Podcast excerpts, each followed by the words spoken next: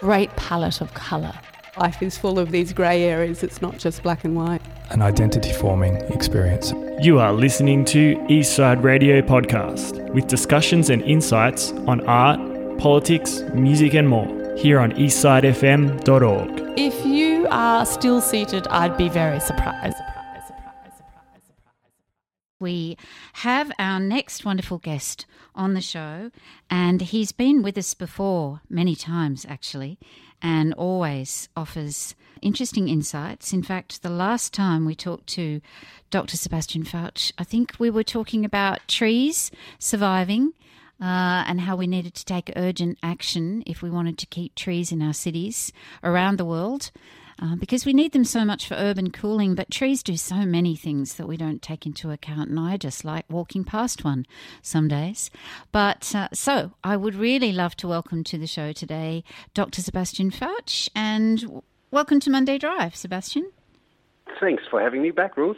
It's really we look forward, don't we, Nadine? We look forward to chats with you because uh, you, you're an expert in one of our favourite things, which is vegetation, tree covers, everything about trees. Now you've got an amazing new project that you're working on. I was explaining to the listeners um, the work that you do at Western Sydney University, and you're the project creator and research lead on something that's now achieved government support, which is really extraordinary. Tell us a little bit about this project and how it's evolving. Mm. So it's a, it is a very large project. Um, we have very little time to deliver it, and we're trying to resolve a very complex um, situation. So I'll start at the beginning. Um, in 20 19, 2019-20, there was a, well, we all know and remember it was an extraordinary summer. Um, we had drought, and it was particularly dry and hot around, uh, around New Year's, uh, Christmas and New Year's. I am working with people at Sydney Olympic Park, and we observed that parts of the park at Bicentennial Park started to really brown and, and, and be very stressed, water limited and stressed. And we investigated very quickly to find that part of the irrigation system had failed and had not, for only a couple of days, had not delivered water to the park.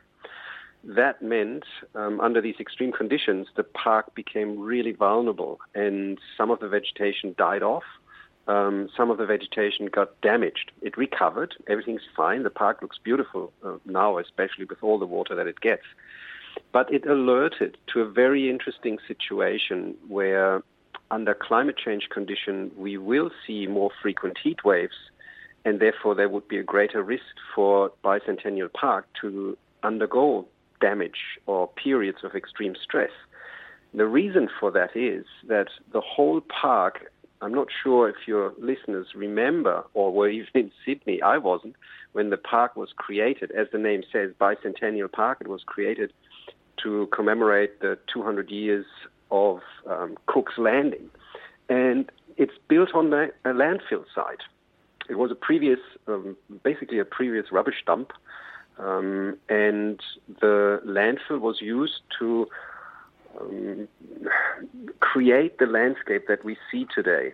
Now, because there are so many nasties still in the ground, it was obligatory to cap with a very thick clay lens, cap the whole site so the nasties stay where they belong, in the ground. But that means that the topsoil that was then put over this clay layer is in some places only 30 centimeters deep, in other places a maximum of about a meter. So all this vegetation that you see in the park is only on 30 to 100 centimeters of soil because the, the clay lens is so compact that tree roots cannot uh, penetrate that particular layer and also water isn't really available underneath so there's no reason for the for the tree roots to actually grow through that layer that means you have very little soil moisture holding capacity in the park, and that's what happened when the irrigation system failed. And Uh-huh. Sydney Olympic Park was uh, really alerted now to that situation where we have these extreme hot and dry conditions. If anything happens to the irrigation system, which is the lifeline, it's the uh, the infusion, if you want to call it that, for the park to stay alive. If that fails, then the park has only a few days of water left until everything is used up, and then plant stress really accumulates and accelerates very, very fast. So, Sebastian, this sounds to me like a little bit of a microcosm of what happens in many places across Australia for different, for slightly different reasons, you know. Uh, but we don't have much topsoil, and with all the land clearing we're doing, it's actually very difficult for vegetation to keep uh, moisture in the soil, and that's causing problems across the country. So, solving that, I know you've got a high tech answer to this, but it's an issue for the whole country, isn't it?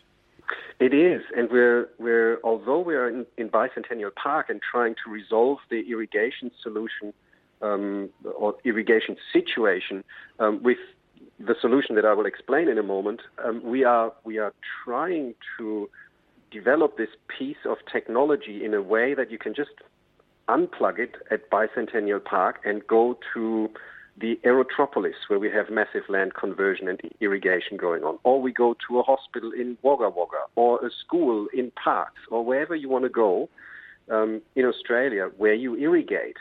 We at Bicentennial Park develop a system that uses environmental data to inform the irrigation system to have, particularly in summer, have optimal hydration status of our plants. Now that is the best way to cool the park microclimate because you always have happy plants that transpire freely and can therefore provide the most transpirative cooling to air. Wind blows through the park and anywhere downwind from the park, you get cooler air temperatures in the surrounding um, neighborhoods, depending on where the wind comes from. It could be in Sydney Olympic Park, it could be in Concord West.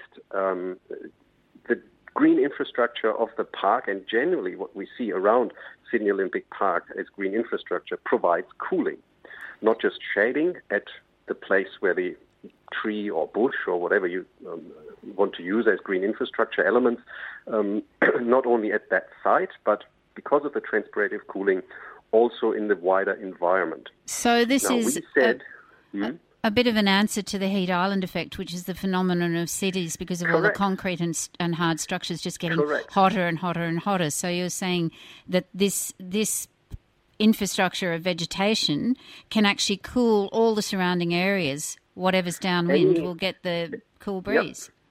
any park, and you get a bigger effect the bigger and the more hydrated the park is.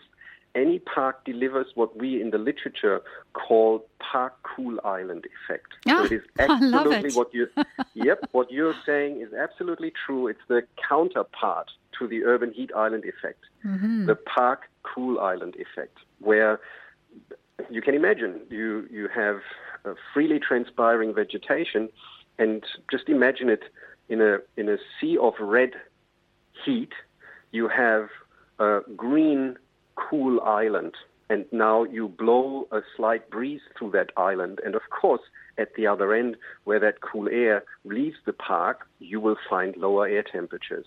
And that's what we're trying to deliver with Bicentennial Park, particularly for the residents in Sydney Olympic Park and around that come and visit the park. And we're trying to do that by installing many, many sensors. Um, we, we're looking at about 250 sensors that we put into the park that look at soil moisture, air temperature, wind direction, wind speed, and also the rainfall. And we use this information to tell when which part of the park needs water and which part doesn't need water. Because we're also using, for example, uh, Bureau of Meteorology forecast data, we can then start to learn. So this is what is called machine learning. We have algorithms that get trained to actually understand how decisions of should I irrigate or not are made to result in the optimal conditions for the plants, the moisture status in the soil being, you know, for grass, let's say 20%, for trees, 18%, for uh, garden beds 25%. We set these these targets and the machine learning programs will pick up okay, I irrigated yesterday.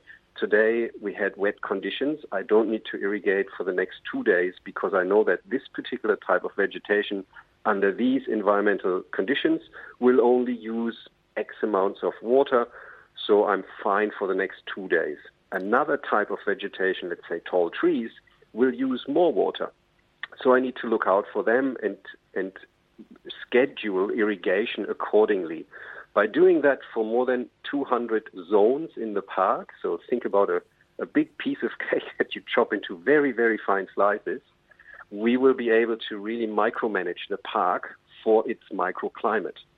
And that is something that we then, with our sensors, pick up and not only use to tell the irrigation system when it should and when it should not and where it should um, irrigate, but we're also using this to inform the park visitors where it is cool or where it is nice and, and breezy so that when you come and you want to have a picnic in the park or you want to play frisbee or kick a footy, then you can look at these maps that we're producing and you can make decisions. So you really get um, um, um, optimized park experience, if you want to call it that, as well. At the same time, of course, we're trying to save water um, and have a switch in the system. And this is where it's really important for anyone in the country where we saw in 2019-20 approaching day zero, like people did in Cape Town. They had 10 days left in parks where they had water. They had seven days left in other country towns in New South Wales. So they were really close to running out of water.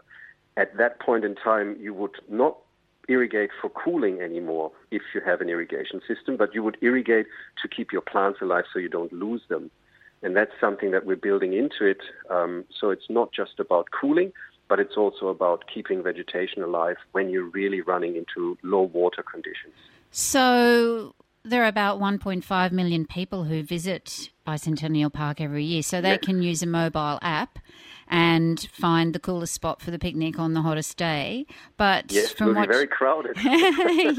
yes, so you might have to gradiate that.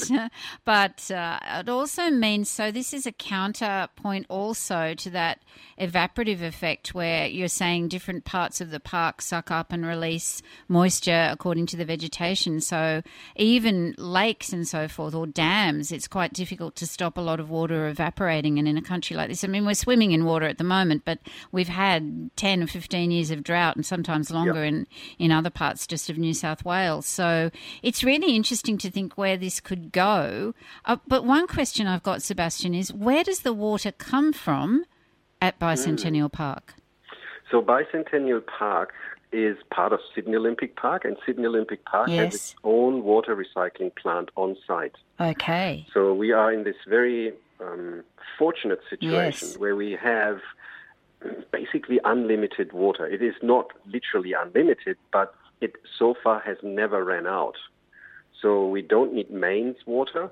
This recycling water, my understanding is that um, plants, uh, recycling plant receives water from mining activities in the Sydney Basin. So that's where the um, water comes from, and it is recycled on site. If we have excess water, then that is released into um, Parramatta River system, feeding creeks and other um, areas that we have where you see the mangroves and um, other creeks just flowing through Sydney Olympic Park.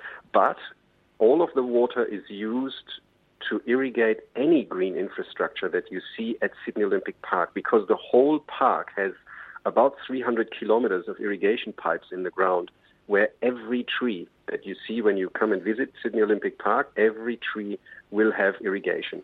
There's, there's um, this whole system when the site was established for the um, Green Games 2000 Olympics uh, with this underlying or invisible irrigation structure to really help the site to be able to look green without a lot of people running around with, with watering cans and, and pipes and hoses and so on. So it's a completely artificial park area. Um, and what you're really looking at here is producing the intelligent technology that means that if there isn't a local water source, and you do have, for instance, as you do, a recycling water plant, you can actually start to create green areas where they would not normally have a hope of being established. So you've got $2.5 million from the state government to support um, and, and various organisations working with you Sydney Water, mm. of course, Sydney Olympic Park must be thrilled, University of Technology and Monash, and, and your University of Western Sydney um, all working together, and industry as well, which is interesting. So, this is where I think pro- sustainability actually starts to work when you get government and academia and industry all working together in this way, because otherwise it's almost impossible. What's the um, uh, you were talking earlier about being able to move this to other places where there are already irrigation systems. Uh, how does that creating this sort of template work for mm. other water stress, stressed areas of Australia? Just give us a little bit of an idea about how you can translate this to another part of the country and yeah. create so, a, a, cool island effect. Park cool island effect, mm. yes. So think about the parameters that are really important to to control such a system. It's not really that important to know if it's a tree or if it's grass or shrubs or garden beds. It's also not really important to know how hot or cold it is generally. What is important is how moist is my soil and how fast is it drying. Once I understand that, I can start to optimize my water applications just based on those two parameters. That will change, of course, dependent on the vegetation that is on that soil that I'm irrigating. But in the end, for the machine learning part of this project, it doesn't really matter. So we're really trying to strip it back to the bare minimum of what you need to understand in your in your central algorithm that just runs thousands and hundreds of thousands of times uh, different scenarios. It also learns from its decisions that it made in the past. How well was I actually providing, let's say, 20% moisture at this particular spot? So once we strip all of these specifics about Bicentennial Park away, we end up with technology first and foremost something that we call machine learning algorithms uh, that only need a few input parameters, and at any site where you are, you collect these parameters and provide them to this algorithm, and then you let them run, and you let them do these, you know, hundreds of thousands of iterations.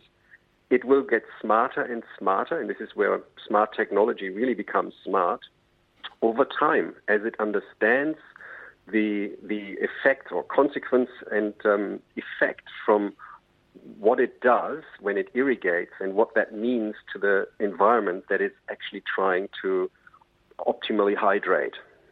So you could actually begin to build cities around an irrigation system that allowed that city to actually incorporate the cool island effect throughout its infrastructure.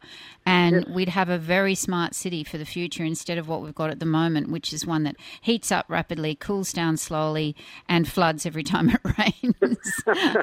yes, it's unfortunate at the moment. It's really extreme. But um, you are right. You can um, scale what we're doing up or down. So you could go, as I said, to a school or a hospital, small irrigation project, maybe five different zones. Um, we are trying to resolve this for a very complex environment that will allow us to then have a system that is flexible enough to do large irrigation applications or small ones. So we can scale further up or down. It doesn't really matter because the machine learning part will work, as I, as I tried to explain, anywhere where you go. The only thing that is really important when you move this algorithm, think about it as we're providing you with a little box, and that little box contains this machine learning part of the project. Now, there are lots of different commercially available irrigation systems out there that all talk different languages, digital languages. Now, what all, all we need is basically an adapter that fits your irrigation system's language through the adapter into the box that we provide you. At Sydney um, Olympic Park Authority, we speak a certain language in that irrigation system. We develop our system now with that adapter. If we want to take the system to Perth, we would have to develop a different adapter. That's all it really takes. It's the language that the irrigation system, the technology that operates that the irrigation system speaks. That is something that must be um, converted through that adapter. But after that, it's in your box. What is the smart part? And you can just apply that and let it run. Well, I'm sure Perth would be happy because they've been experiencing the hottest summer ever on record. Uh, which uh, you know temperatures that have smashed all the previous records by at least one degree. So we are heading into situations where that will become increasingly the norm. And I think mm. earlier in the summer, weren't there some re- some parts of Australia that were recorded at 50, 50 degrees? Yes, northwest. Yeah, which is unlivable. And we did also uh, have a look at some media reporting on housing out in the western suburbs, which has been thrown up incredibly quickly to try and boost the New South Wales economy by inviting more people to live in Sydney, but which is basically producing these kind of coffin suburbs where people are not going to survive. And I do remember when I first got involved with the environment movement about 12 years ago, my boss saying he was having meetings out in Sydney's West about how unlivable it was going to ha- going to be in 10 years' time. And we're there; it's actually happening. So this kind of technology and your history, of course, is that you've done, and we've talked to you about um, the the rigid materials and the the way the planning in the past, even with children's playgrounds, mm. um, has not been taking into account how these record breaking heat waves that we've been experiencing and which we can look forward to more of are really impacting the health of children, the elderly, and absolutely everybody in between. I don't know. Have you uh, uh come across? Um, Oh, now I'm just struggling to remember that it's the sci fi writer. His name is Kim. Um, I'm just trying to Google him. He wrote a book in 2020 which was Obama's favourite, and it's called The Ministry for the Future. This okay, book. I haven't heard of it. And the beginning of the book starts with a description of the wet bulb effect.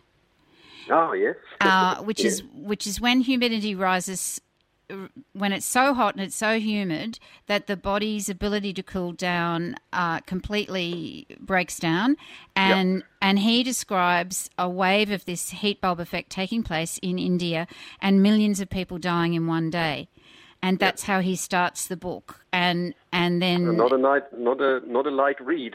not a light read, but uh, but an interesting um, cli-fi, I suppose, look um, mm. at what the solutions and so forth are going to be. Sebastian, next time I talk to you, I hope you've read it so we can discuss it. okay. Well, I can tell you the uh, so-called humid heat waves are a real problem, and there's a very interesting um, piece of research happening at the University of Sydney um, Professor Ollie Jay is working on this kind of question. He's the one that writes the heat policies for the Sydney, uh, sorry, for the Melbourne Australian Open tennis games. So he's right. really into human heat.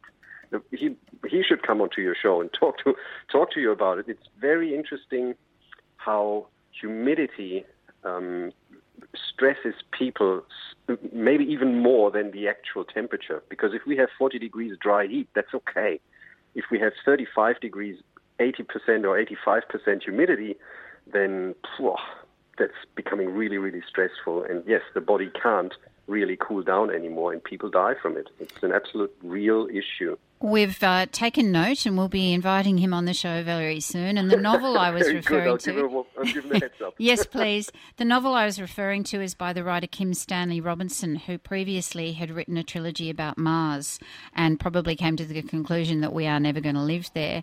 But what mm. you're talking about with your technology is uh, you know, and, and even in these heat bulb effect situations, uh, it, they say if you don't have air conditioning, you won't survive that effect. It's really interesting because I've been out in the Western Desert camping um, several times and really noticed how even just standing under a tree, the the temperature drops by one degree or something, and it really makes a big difference. But I found the dry heat. I was interested how I could survive it so much more than the tropical heat that I grew up in, where you just have to up in far north Queensland, where you just have to lie down when it gets that hot.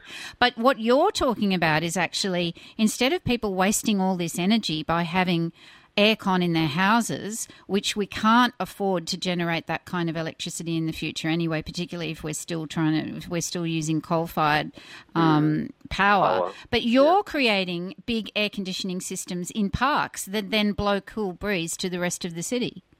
That's right. I call them the natural air conditioning uh, systems of cities. Yeah. We just need to be smarter about how to use them and, in the end, how to manage them um, for that exact function. It's a different approach. Normally, our, parks are maintained for amenity, for aesthetics. Um, some parks may have uh, edibles in them or have a track where you can where you can run.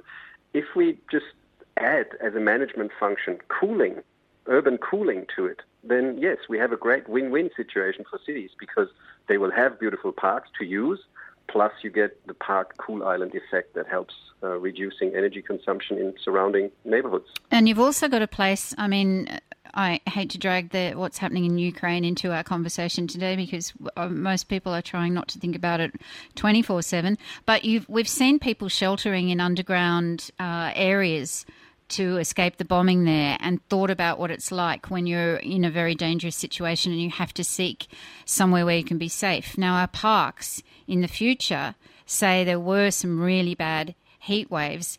We saw it during COVID, people flocking to parks. It could be that we need to create these areas simply for people to have somewhere to go. Yes, and we already advise councils for summers to increase night activities in parks because it will bring people into the coolest environment that can be provided without big expenses. So having festivals or movie uh, theater screens, uh, plays, uh, you name it, um, should happen in these natural cool refuges that you have in your in your jurisdiction.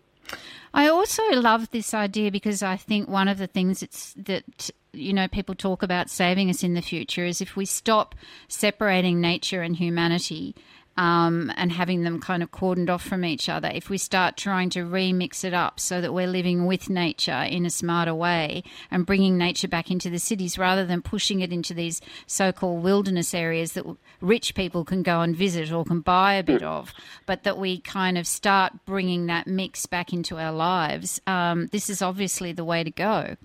We've got the oldest living continuous culture in this continent. We should really use the knowledge that sits within, sadly, the very few remaining elders much, much more when it comes to land management. And that's not just related to fire, it's related to all of aspects of living with the land. They mm. lived that for tens of thousands of years. We we just keep ignoring the knowledge.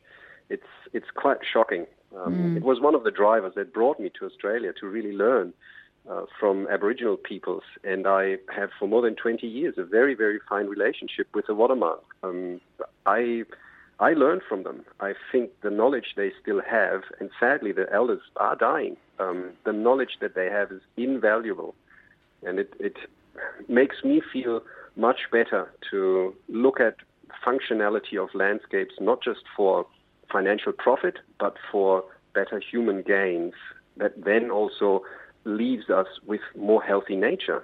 It's, you know, once you once you hydrate it proper, it's healthier, it's happier, it provides more food for insects or habitat for any other animal. It, it's growing faster, so it, there are a lot of add-on effects.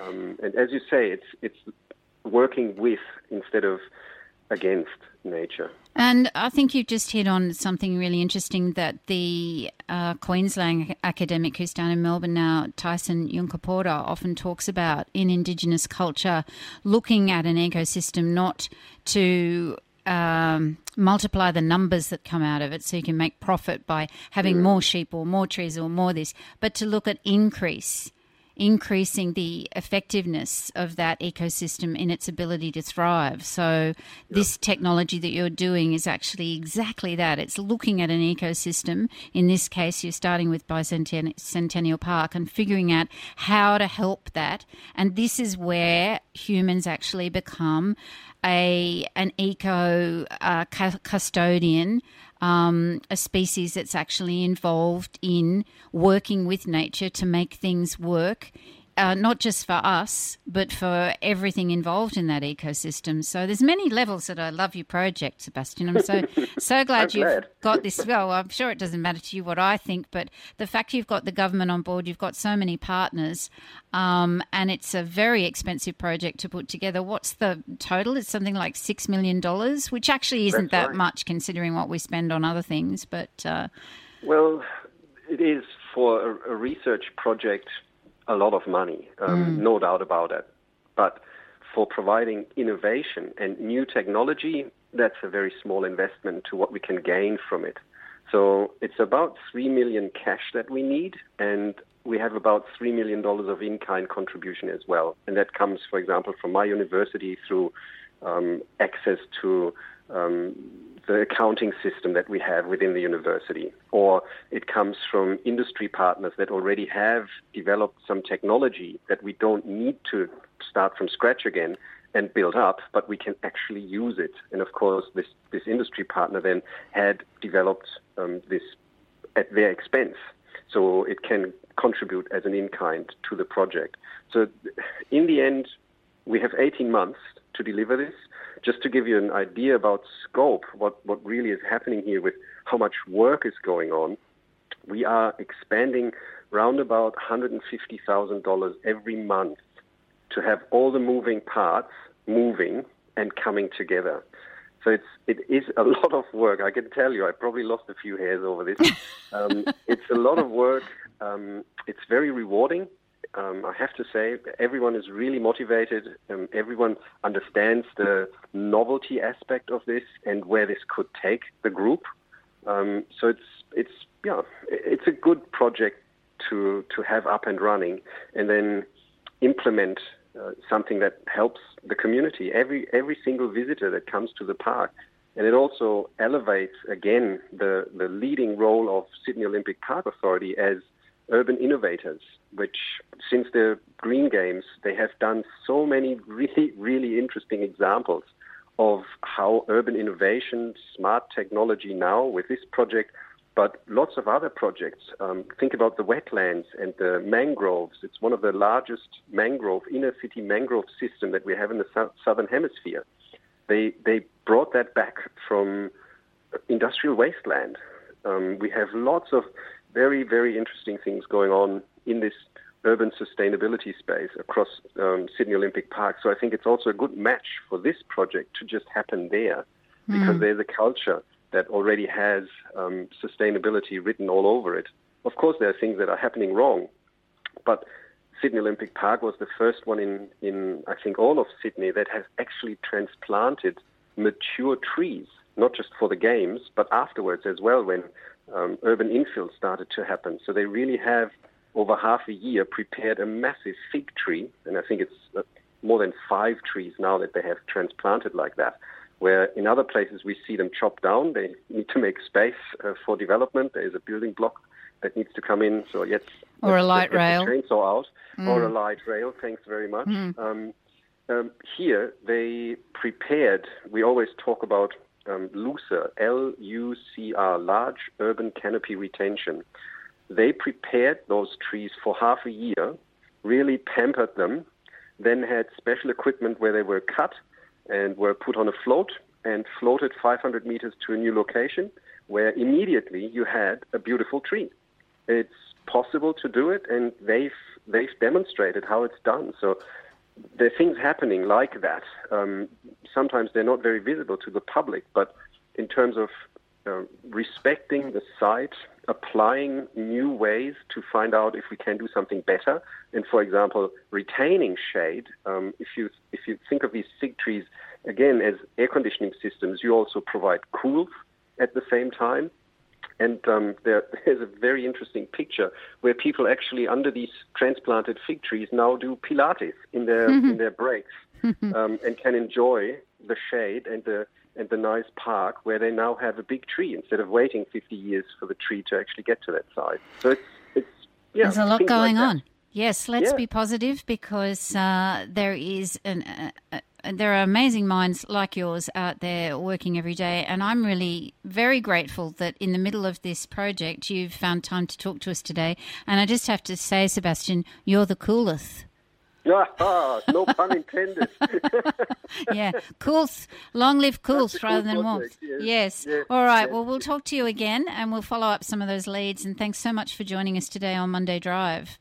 You have been listening to Eastside Radio Podcast. For selections of more enjoyable content like this, visit our website, eastsidefm.org, and click on Podcast.